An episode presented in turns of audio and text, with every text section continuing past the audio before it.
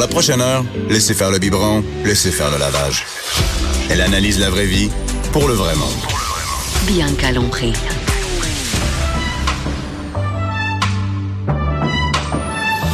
Mère ordinaire. Allô tout le monde, j'espère que vous allez bien. Non, ce n'est pas Bianca Lompré, Anaïs Gertin-Lacroix qui, euh, ben, qui la remplace. Là, si vous me suivez sur les médias sociaux, vous avez vu que ce matin, aux alentours de 8h45, je faisais ma chronique culturelle avec Benoît Dutrisac et j'étais habillée en mou de chez Mou, gros coton watté de mon chum, la toque. J'ai un enfant qui a pas dormi de la nuit, donc je suis vraiment partie euh, sur une gosse, comme on dit en bon québécois. Et lorsque je suis arrivée à la station, bon, Bianca est malade, on m'a demandé euh, de la remplacer. Et là, je suis retournée à la maison, me mettre un peu de mascara, me faire une couette un peu plus euh, raisonnable, je vous dirais. Là, en revenant à la station, tout le monde me dit, mon Dieu, Anaïs, t'as vraiment changé. Et là, j'ai dit ça, les filles, parce que c'est sûr que vous savez de quoi je parle. Des fois, on est en mou, on se sent pas bien, ne serait-ce qu'une petite ligne noire sur les yeux, une robe. On est en business. Moi aussi, je me mets un peu Ben, de teint, puis ça va tellement mieux. Tellement ce que j'allais dire, Jonathan. Garnier. Je suis encore maquillé de ce matin de Salut Bonjour. C'est pour ça que je suis présentable, moi. C'est ça, hein, t'es arrivé, je J'ai pas dormi du week-end, mais non. t'es resplendissant, tout est dans le cache-cerne. Exactement. Merci, l'inventeur du cache-cerne. Hey, comment ça va, toi? Ça va très bien. Des projets, des projets, ça arrête plus? Oui, on n'arrête pas, plein de projets. Et puis, euh, puis on s'est, je, je, je me suis dit, je, je travaillais sur la, la chronique d'aujourd'hui, puis ouais, de quoi je pouvais parler? Puis euh, je reçois beaucoup, beaucoup de demandes, beaucoup de gens, autant euh, des, des, des Monsieur, Madame, tout le monde, moi qui viennent dans nos cours de cuisine parce qu'ils se disent, eh, mon Dieu, euh, on va plus au restaurant, ça coûte ben trop cher, puis etc. Puis j'ai de l'autre volet, j'ai plein de jeunes que je rencontre dans les écoles de de de- d'hôtellerie, plein de jeunes qui veulent se lancer en affaires, puis qui veulent des conseils, etc. Et euh, je me suis dit, bah, pourquoi pas essayer d'analyser un petit peu les coûts qui qui tournent autour d'un restaurant pour mieux comprendre cette réalité-là, parce que je suis certain que ça t'arrive de temps en temps, d'une d'aller au resto, mais quand tu sors du resto, des fois tu dis comme, ben là, on aurait dû peut-être se faire une bouffe à la maison à la place. Des là, fois, ça que- vaut la peine et d'autres fois, Hein? on se dit un bon spag à la maison, Hein, là, on là, aurait on a dépensé pas mal, hein, puis ça coûte cher sortir, ça coûte cher, et je me suis dit pourquoi pas analyser tout ça? Donc premièrement, je me suis dit, regardons ce que nous on nous apprend en école hôtelière, en école, euh, tu sais, en gros le, la, la base, c'est qu'on nous dit que ton plat, quand, quand tu vends un plat, tu devrais toujours avoir un 30% qui est ton food cost, donc ton coût de nourriture. Donc normalement, si je vends un plat, je sais pas moi, 9 dollars, d'accord, ce qui arrive de moins en moins, mais pour faire un calcul simple, 3 dollars, C'est ce que ça coûte. ça devrait être mes ingrédients. Ok. Bah, ça, il faut faire attention parce que tu sais, des fois, euh, à la maison, tu, euh, tu te dis bon, euh, là, ils nous ont fait une entrée avec du chou-fleur euh, ou ils nous ont fait une entrée avec euh, avec euh, avec du saumon. Ben là, il y a, y a pour quoi Il y a euh, 80 grammes de saumon là-dedans. Bon, ben au prix du saumon, on se fait avoir. Non, non, non, parce que c'est déjà c'est le prix net versus le prix brut. Sais ton prix brut quand on l'achète au supermarché, euh, il est semi brut on va dire parce que il est relativement nettoyé. Mais nous on reçoit un saumon entier, on va retirer la tête, on va retirer la peau, on va retirer les arêtes, on va Il y a etc du etc. travail, Il y a là, du derrière travail ça, derrière oui. ça. Mais avant le travail, déjà le coût du produit, c'est pas le 18,90 que tu vois au supermarché, c'est un, un coût de base qu'il va falloir réduire presque des, des fois on a au-dessus de 30% de perte sur l'ingrédient et ensuite on va le transformer. Donc Moi, j'ai une question. Ouais. Est-ce que vous avez les aliments à un meilleur prix que nous? Ah. Exemple comme un bar. Tu sais, lorsqu'un bar euh, achète une caisse de 24, Mhm. Oui. la caisse de 24 coûte plus cher que nous, euh, on paie quand on va je au content que tu dises ça. Euh, par exemple la SAQ, Oui. quand j'achète mon vin à la SAQ pour mon établissement, j'ai aucun rabais, aucune euh, aucune euh, aucun passe droite, avantage, j'ai pas la carte Inspire euh, whatever. Euh, s'il y a une promo, achetez-en 6, obtenez-en un- une gratuite, ça existe pas ça non plus. Faut avoir des deals à côté avec les maisons de vin etc. Mais à la SAQ, on paye souvent l'alcool plus cher que monsieur madame tout le monde. OK, Donc mais oui, ça ça, explique c'est un quand même coût. des choses, oui. Quand j'achète des, quand je me fais livrer des, des caisses de soda, ça me coûte plus cher que si j'allais chez Costco. De beaucoup? De pas quand mal, même curieux. de pas mal, de pas mal. Mais tous les produits de base, la farine, le sucre, l'huile, etc., me coûteraient moins cher si j'allais chez ces grossistes là, euh, euh, ouverts au public là, Monsieur, Madame, tout le monde, comme comme Costco là. Et est-ce que c'est- il C'est de plus en plus de restaurateurs? Je crois qu'ils font Ben, ça, il y a vont aller gens- chez Obu, oui, qu'après, vont aller chez qu'il faut, il faut euh, euh, essayer de faire le parallèle entre le temps que ça te prend. Parce Mm. que moi j'ai un coût, si je vais faire mon épicerie, je- ça me coûte quelque chose en plus Euh, donc me faire livrer, ben ils jouent là-dessus. Ils disent ben nous on te livre, donc euh, ça te coûte un peu moins cher parce que t'as pas eu à te déplacer, t'as pas eu.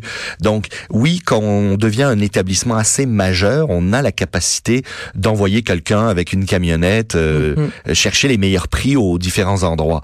Par contre, euh, quand on n'est pas euh, quand on n'est pas si gros que ça, ben on va souvent se faire livrer parce qu'on a autre chose à faire parce que ben il faut euh, nettoyer l'établissement, faut euh, s'occuper de la petite réparation dans les toilettes, faut ci, faut ça. Donc un restaurateur aujourd'hui, si il a une une grosse une grosse entreprise, un gros restaurant, plusieurs établissements, ça peut être intéressant d'avoir un homme à tout faire qui va ramasser euh, qui va ramasser la commande chez un grossiste, qui la ramène, qui la dispatche. Ça ça peut être ça peut commencer à être intéressant. Mais donc euh, souvent on va payer les produits euh, plus chers euh, ou le même prix ou des fois, c'est simplement oui, c'est plus cher parce que on n'achète pas la même qualité de produit. On n'achète pas euh, euh, souvent les, les, les, les, les- on va dire les plus beaux produits sont réservés à l'industrie de transformation, à notre industrie, à l'industrie de la restauration, parce que il faut qu'on ait des produits de grande qualité à proposer dans les assiettes pour que les gens aient le goût de revenir au restaurant. Mais des pâtes, Donc, mettons, là, Jonathan. Tu sais, on s'entend que je vais à l'épicerie, souvent, là, c'est euh, trois paquets en rabais pour 5 dollars, puis je pourrais nourrir le restaurant au complet. Tout à fait. Et là, je parle pas des pâtes maison parce que je suis consciente que c'est complètement autre chose. Mais dans un restaurant, on, on me sert un, un spaghetti, on me le vend euh, 16,99 parce qu'il y a un petit pain à l'ail à côté. Mais je me dis, l- l- les pâtes en soi, c'est bien Uh-huh. Ben, quelque chose dans la vie. me Mais la pâte en elle-même, pas elle cher. coûte pas grand-chose. Par Ouais. contre, tout ce qui va y avoir autour euh, va revenir assez rapidement cher. Tu sais, souvent, euh, le secret de beaucoup de bonnes sauces, par exemple, c'est du fond de veau. D'accord Mettre euh, une petite une petite cuillère de fond de veau dans le fond d'une poêle, de faire euh, de faire revenir tout ça, de faire réduire, d'aller chercher. Même avec une sauce tomate, ça peut être le fun. Mais le fond de veau, c'est un c'est un secret. C'est ça donne énormément de saveur. Bon. c'est cher du fond de veau? Ben, on a calculé qu'une cuillère à soupe de fond de veau, là, ça pouvait revenir à 1 dollar. Et? D'accord Tout compris, c'est-à-dire la main-d'œuvre, euh, ta consommation de gaz, euh, etc., etc. Mais d'acheter les eaux, de les transformer, d'en faire du fond de veau, etc., ça coûte très très cher. Donc au final, euh, ton assiette, réellement, disons qu'elle coûte, et on essaye toujours dans un restaurant de rester en dessous de, ou autour de 30% de matière de, de, de food cost au niveau de ton produit. D'accord? Ton coût de nourriture, c'est 30%. Après ça, normalement, tu as 30% qui est du staff, donc ce que ça t'a coûté en transformation, etc., etc.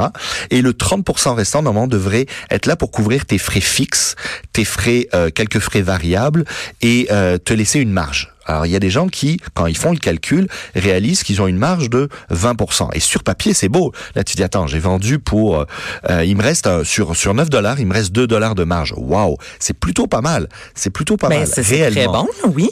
Mais en réalité, à la fin de l'année, une fois que tu as tout payé, une fois que tu as payé tes assurances, ton permis, tes permis d'alcool, tes assurances, là, une assurance de restaurant, ça, ça monte très très vite. Tu peux en avoir pour plusieurs euh, euh, centaines de dollars, voire 1000 dollars par mois Et euh, régulière, ben, à l'année. Là, tu le permis d'alcool, est-ce que vous devez le renouveler chaque année? Comment ça Il doit être fonctionne? renouvelé chaque année. ça coûte combien, Et, ça? euh, essentiellement, ça va dépendre du nombre de places, mais en gros, entre 600 et 1000 dollars par année, euh, ça va te coûter. Mais là-dessus, tu as tes frais d'entretien de, de, de bonbonne incendie, euh, ton système de gicleur, ton système de ventilation. Et ça, c'est à tous les mois. Trappe à graisse, tu fais rentrer quelqu'un pour vider ta trappe à graisse, euh, qui est reliée à ton évier. Euh, tu as des centaines de petits coûts comme ça. Et oui, un, un restaurateur aguerri va savoir les mettre dans son fichier Excel pour savoir où est-ce qu'il se, où est-ce qu'il se rend. Mais euh, c'est énormément de coûts. Et au final, ce qu'on réalise, c'est qu'à la fin de l'année, il reste 2, 3, 4% de marge. Et ce 4% de marge, là, si tu as fait un million de dollars de, de chiffre d'affaires, ça représente pas grand-chose en termes de marge de risque.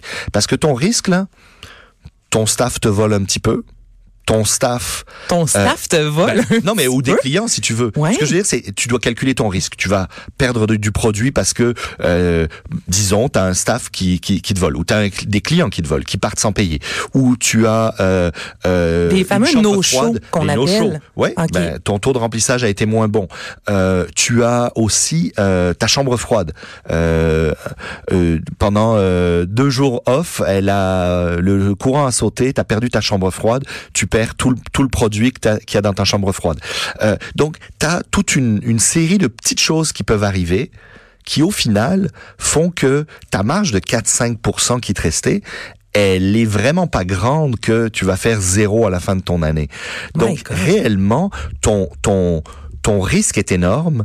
Euh, Là-dessus, évidemment, on, on, on a l'augmentation des, des, des, salaires, du salaire moyen. On veut que nos employés travaillent et vivent dans des conditions qui soient agréables. Donc, on leur paye des beaux équipements.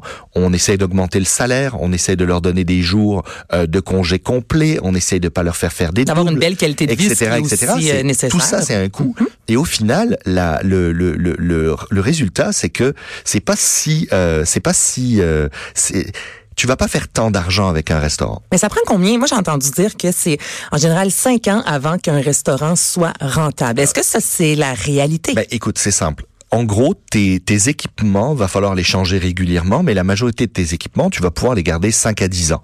Donc oui, euh, et ton amortissement aussi, tu vas, tu, tu, tu vas l'étaler là-dessus. Donc, tu vas étaler ta friteuse sur 5 ans.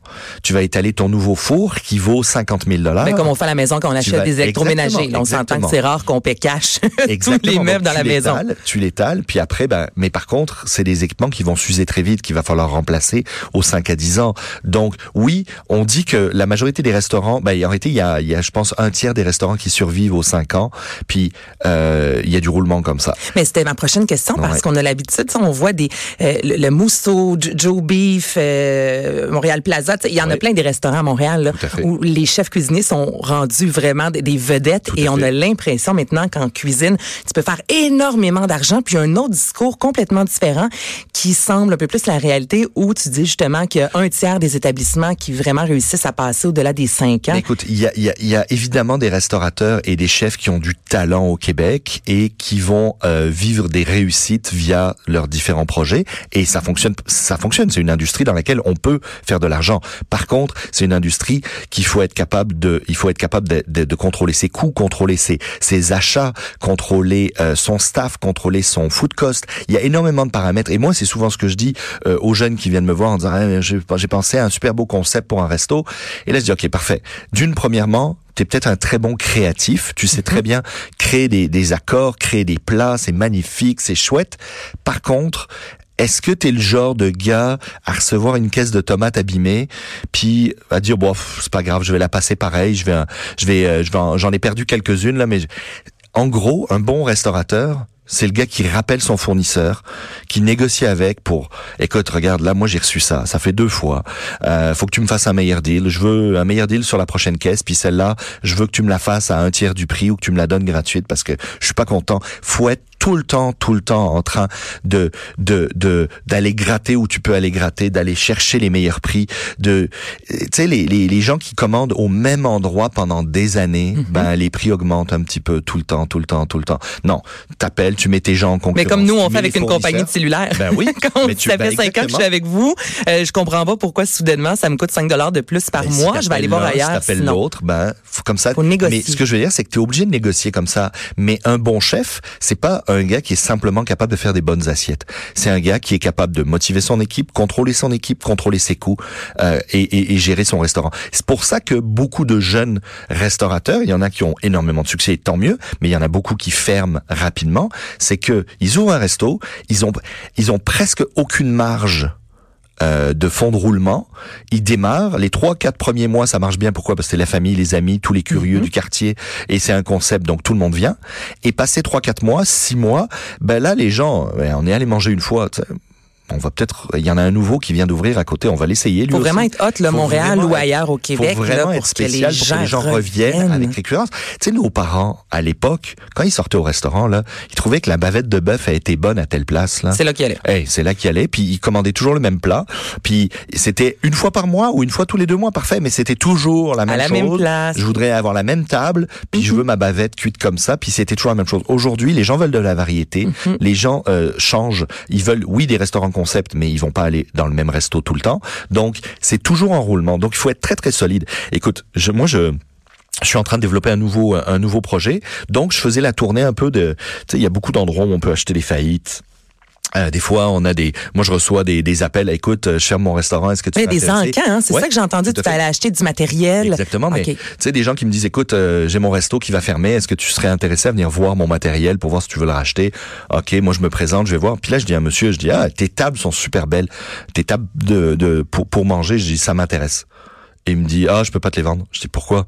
Il me dit, écoute, euh, le, le, le gars qui me les a vendus, euh, euh, je les lui, euh, je les lui rends, ben, j'ai pas fini de les payer.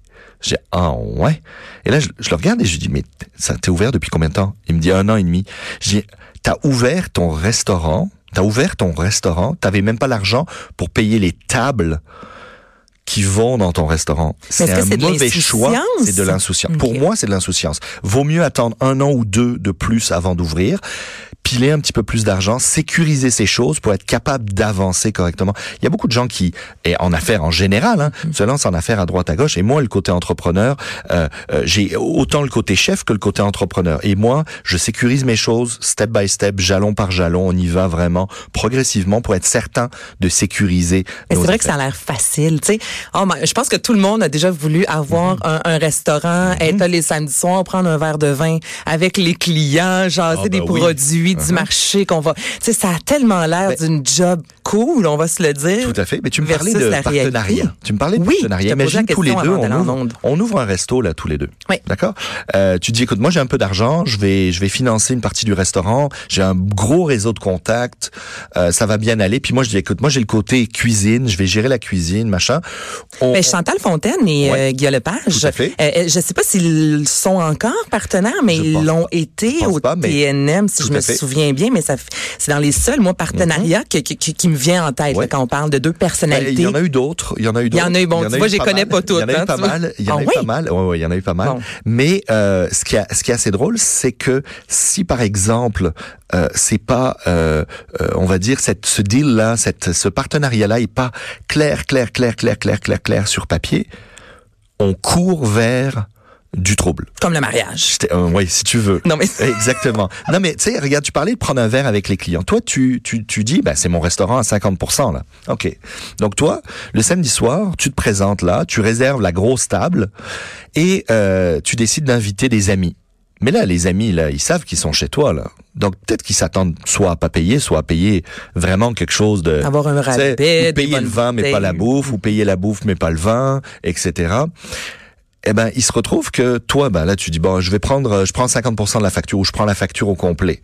Mais là, toi, cette facture-là, là, tu penses pas la payer, là, t'es chez toi. Tu te dis, bah là, je peux bien inviter des amis. Ok, d'accord, mais est-ce que c'est fair par rapport à ton associé? Est-ce que l'associé va commencer à inviter des amis? à Puis là, inviter vous des faites amis? ça une fois semaine Alors, chacun. Maintenant, il y a vraiment des deals qui font que, OK, tu as le droit à 10 000 dollars par année ou 1000 dollars par année d'invitation. Moi aussi. Puis une fois qu'on a dépassé ce 1000 dollars-là ou ce 2000 ou 5000 dollars, ben, on peut pas aller plus loin, sinon on doit payer la facture. Tu sais, je veux dire, t'es obligé de voir chacun des détails parce que c'est une activité, la restauration, c'est une activité humaine. hein. Donc, il y a tellement de, De situations où à un moment donné, ah bah tu sais, j'ai acheté de la viande pour le resto, puis euh, je l'ai ramené à la maison. Ah, ok, mais pourquoi? Ah, mais je l'ai, mais je l'ai payé. Ok. Ah, tu l'as, cette fois-ci, tu l'as payé. Puis la fois d'après, tu l'as pas payé. Puis, tu sais, c'est compliqué. Même les pertes, la gestion et la gestion des, des produits. Tu sais, moi, souvent, je dis, euh, c'est la saison du homard. Là, on rentre dans la saison du homard. Mhm. Euh, les gens veulent des gros, des gros, des demi-homards grillés. Ils veulent des médaillons de homard dans leurs assiettes, sur leur steak. Ils veulent. Ben, un bon restaurateur, qu'est-ce qu'il fait? Il prend le homard, il vend les queues quand c'est la saison du homard, puis tout le reste, il va le transformer. Il va récupérer la chair, il va en faire des sacs sous vide, il va récupérer les carapaces, les têtes, les ci, les ça, il va en faire de la bisque. Et normalement, un bon restaurateur, c'est arrivé à Noël, et là, il remet à son menu une raviole, un petit ravioli de homard au avec un petit, une petite réduction de bisque de homard sur le dessus. Et là, il fait de l'argent parce que quand c'est à 6,99 la livre, les gens, si tu leur vends un plat euh, à 30 pièces de homard, ils disent Hey, c'est la saison du homard, là tu te fais une grosse Non, non, ça marche pas, là. Non, donc tu dois faire un plat de homard à ton menu, mais accessible. Par contre, toute la perte, tout le reste de ton produit, qui normalement serait parti aux poubelles ou en tout cas que tu aurais transformé rapidement comme ça, Tu ressens ça tu dans le gardes, temps tu des le ressors dans le temps des hors fêtes. saison. Et là, tu vends un plat hors saison à 30 pièces le, les, les quelques raviolis au homard avec la bisque et les ci et le ça. Et là, les gens sont prêts à payer parce que eh, c'est Noël, on se fait plaisir, etc. C'est comme ça qu'on est capable de transformer. Euh, euh, souvent, euh, j'ai un ami euh, restaurateur assez connu, je le citerai pas parce que et il avait deux restaurants. Il avait deux restaurants. C'est un copain chef. Et quand il a voulu ouvrir le deuxième restaurant, il est parti dans ce restaurant-là. Il a laissé son associé gérer le, premier, qui roulait très bien. Et après quelques mois, il a réalisé que le taux de rentabilité était en train de descendre. Et là, il dit, qu'est-ce qui se passe? Et il discute avec l'équipe, il discute avec son, son partenaire qui est, qui est chef aussi. Et le gars lui dit, ben là, euh, moi, je fais, je fais de mon mieux. Euh, là, il dit, ok, mais montre-moi là, c'est quoi là, Concrètement, c'est quoi de faire son mieux, ouais. Et là, il dit, bah là, tu vois, par exemple, il nous restait deux portions de filet de veau euh, euh, d'hier parce qu'il changeait le menu régulièrement ou à tous les jours. Il dit, bah là, il nous restait deux portions de filet de veau. Euh, pour pas le perdre, je l'ai transformé en bouchée, puis on offre ça aux clients quand ils arrivent. Il dit, OK. Il dit, c'est le fun d'offrir une bouchée quand les clients arrivent. Il dit, par contre, il dit, normalement, c'est deux portions de filet de veau, là ton serveur, ça devrait être le- les deux premiers produits qu'il devrait vendre. Il devrait se présenter à la table et c'est là que rentre, où rentre tout le côté marketing, le côté Vendeur, vente, le côté de former ses, ses serveurs correctement parce que le serveur, normalement, il devrait arriver à la table et dire, alors, messieurs, dames, vous avez l'ardoise, voilà le menu, la soupe du jour, c'est ça, ça, et il me reste il me reste là et, et il il me, et vraiment il est bon hein. Il me reste deux médaillons de veau ou il me- ou sinon il dit même pas le deux, il dit juste on a des médaillons de veau aujourd'hui qui sont superbes. Vraiment là c'est grillé avec une petite sauce au réfort et machin. Mais la prochaine fois là qu'on va aller au restaurant, Jonathan, puis que quelqu'un va me présenter là, puis là tout le monde qui est à l'écoute, on va tout savoir que c'est un que- restant. mais ça veut pas dire que c'est du restant. ça veut simplement dire que pour stimuler les équipes, on change souvent les menus pour Mhm. être créatif, pour pour pouvoir aussi accueillir une nouvelle clientèle récurrente qui revient à chaque fois, qui revient à tous les à tous les jours pour l'heure du lunch par exemple. Ben on veut changer le menu. Ben ces deux portions de veau au lieu de les passer en perte avec en bouchée, normalement ton serveur les pousse en premier dès la première table. S'il est bon, il va les vendre. Et comme ça, t'as pas eu de perte. Non, tu as rentabilisé parce que tu sais, le- la plus grosse perte qu'on a, c'est prévoir. Et aujourd'hui, avec l'informatique, on commence à arriver à savoir que l'année dernière, à Pâques, à telle date, on a vendu tant On de a steaks, vendu, tant de ci, tant de ça, parce qu'on garde des traces. À l'époque, c'était plus dur. Mais c'est fou parce que si moi je fais rentrer, euh, euh, je sais pas moi, euh, des, euh, des super belles crevettes en me disant il va faire beau, les gens vont prendre ma belle brochette de crevettes et machin, et qu'au final il y a trois jours de pluie que personne se présente au restaurant, mes crevettes, T'es pogné euh, avec les ben, je suis pogné. Au bout de trois jours, je suis comme, ben là, je fais quoi? Je les transforme. Je les perds, je les, je les donne au staff, on se fait un staff meal. Donc, on a énormément de variations en termes de en termes de besoins, et tu parlais des no-shows, c'est ça le truc, c'est que tu prévois que toi d'habitude tu vends, euh, t'as un 100 places, tu fais euh, euh, 30 viandes, 30 poissons, 30 végés, euh, 10 euh, c'est un mix de... Et au final tu te retrouves que euh, T'as un groupe de T'as 10 un groupe de 10 15 euh, qui se présente pas, c'est puis ben c'est ce qui- c'est c'est des- c'est c'est c'est de la bouffe que tu vendras pas et qui va te rester sur les bas. Donc essentiellement le monde de la restauration, c'est pas simple, c'est un très très beau métier. Il y a des gens qui réussissent très très bien. Et ça vaut la peine de, de s'amuser avec ça, puis de se lancer en affaires. Mais il faut vraiment, vraiment, vraiment être, y aller progressivement, y aller avec sécurité. Et en tant que client, le 18 dollars que vous payez pour une belle grosse entrée avec du thon, euh, du beau thon, euh, des beaux pétoncles, euh, etc., etc., ben c'est c'est justifié. Il y a rarement, tu sais. Euh, les restaurateurs sont pas bêtes. Hein. On cherche pas à passer, euh, tu sais, à passer une petite vite là. Où, en même euh, temps, il y a tellement de compétition il y que si moi je me rends compte que je me suis fait Ben avoir, ben je peux te garantir que tu me reverras pas une seconde fois. Fait qu'à quelque fait. part, je me dis, les restaurateurs se doivent aussi d'être honnêtes dans leurs produits et dans les prix. Mais dans la, la, la majorité des restaurateurs font attention. Hein, ils cherchent pas. Oui, il y a plein de scandales qui sortent à droite, à gauche. Ah ben, il a vendu du porc au lieu du veau, il a vendu ci, il a vendu ça. Mais c'est pas la majorité. Notre industrie est une belle industrie avec des gens qui sont des passionnés et qui travaillent fort pour être capable de mettre quelque chose sur l'assiette. Ce qu'il faut comprendre, c'est qu'aujourd'hui, si on vous sert euh, un plat, tu parlais du mousseau, ou euh, si on vous sert un plat dans une assiette blanche, cheapette, euh, coûté- Médias sociaux Hein? maintenant. Là, non, mais c'est ça non, mais quand coûté même. une pièce et 50 l'assiette et qu'on s'en fout si elle casse. Bon, ben vous allez dire c'était bof. Mhm. Alors que, ben par exemple au mousseau, il fait faire sa propre vaisselle.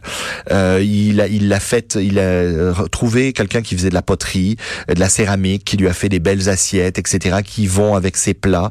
Ben ça, ça, ça demande un soin particulier. Ça demande aussi que le plongeur là, il la frotte son assiette à la main. Il peut pas la mettre au lave-vaisselle Mhm. parce que sinon il va la casser. Donc c'est tout un espèce de, de système de coûts, des fois qu'on n'imagine pas bien, mais une fois qu'on qu'on l'a perçu un petit peu, qu'on a compris tout ça, ben ça donne de la valeur aussi euh, à, à, à, à cette expérience-là, parce que évidemment un bon restaurant c'est pas juste ce que vous avez dans l'assiette en Mais non, termes de c'est l'expérience, c'est l'accueil, c'est le service. Ben c'est oui. aussi souvent un endroit où on va se rencontrer Mhm. euh, et où on va créer des souvenirs. Donc c'est hyper important, évidemment, de continuer à aller au restaurant. Évidemment, euh, et hésitez pas aussi à communiquer avec moi. Moi, euh, les réseaux sociaux, moi, ça me euh, évidemment, c'est ça peut être très positif ou très négatif. Mais si vous avez eu d'habitude une bonne expérience, tu sais, On souvent moi je lis les les commentaires. sociaux. Non, mais souvent, moi, je vois les, les, les commentaires, les gens disent, j'ai eu, j'ai trois fois, je suis venu, c'était une bonne expérience. Maintenant, je leur mets une étoile parce que la serveuse était vraiment plate. Ben, appelez plutôt le restaurateur. Envoyez-lui un email. Il va même vous envoyer sûrement un coupon rabais ou vous, vous donner un petit cadeau parce que si vous lui dites les choses correctement, au lieu d'aller balancer ça sur les réseaux sociaux, dites-les, dites-le les, ce qui s'est mal passé et je suis sûr qu'il va chercher une solution Mais au lieu de subir. Mais non, mais t'as tellement Hein? raison. Puis sortons, aller au restaurant, ça vaut tellement la peine. Des fois, c'est vraiment une belle expérience. C'est des sous, Tout à fait. mais en même temps, on, on, on encourage les gens Ben, On vit une expérience. de chez nous. Et on vit une expérience. Merci, Jonathan Garnier.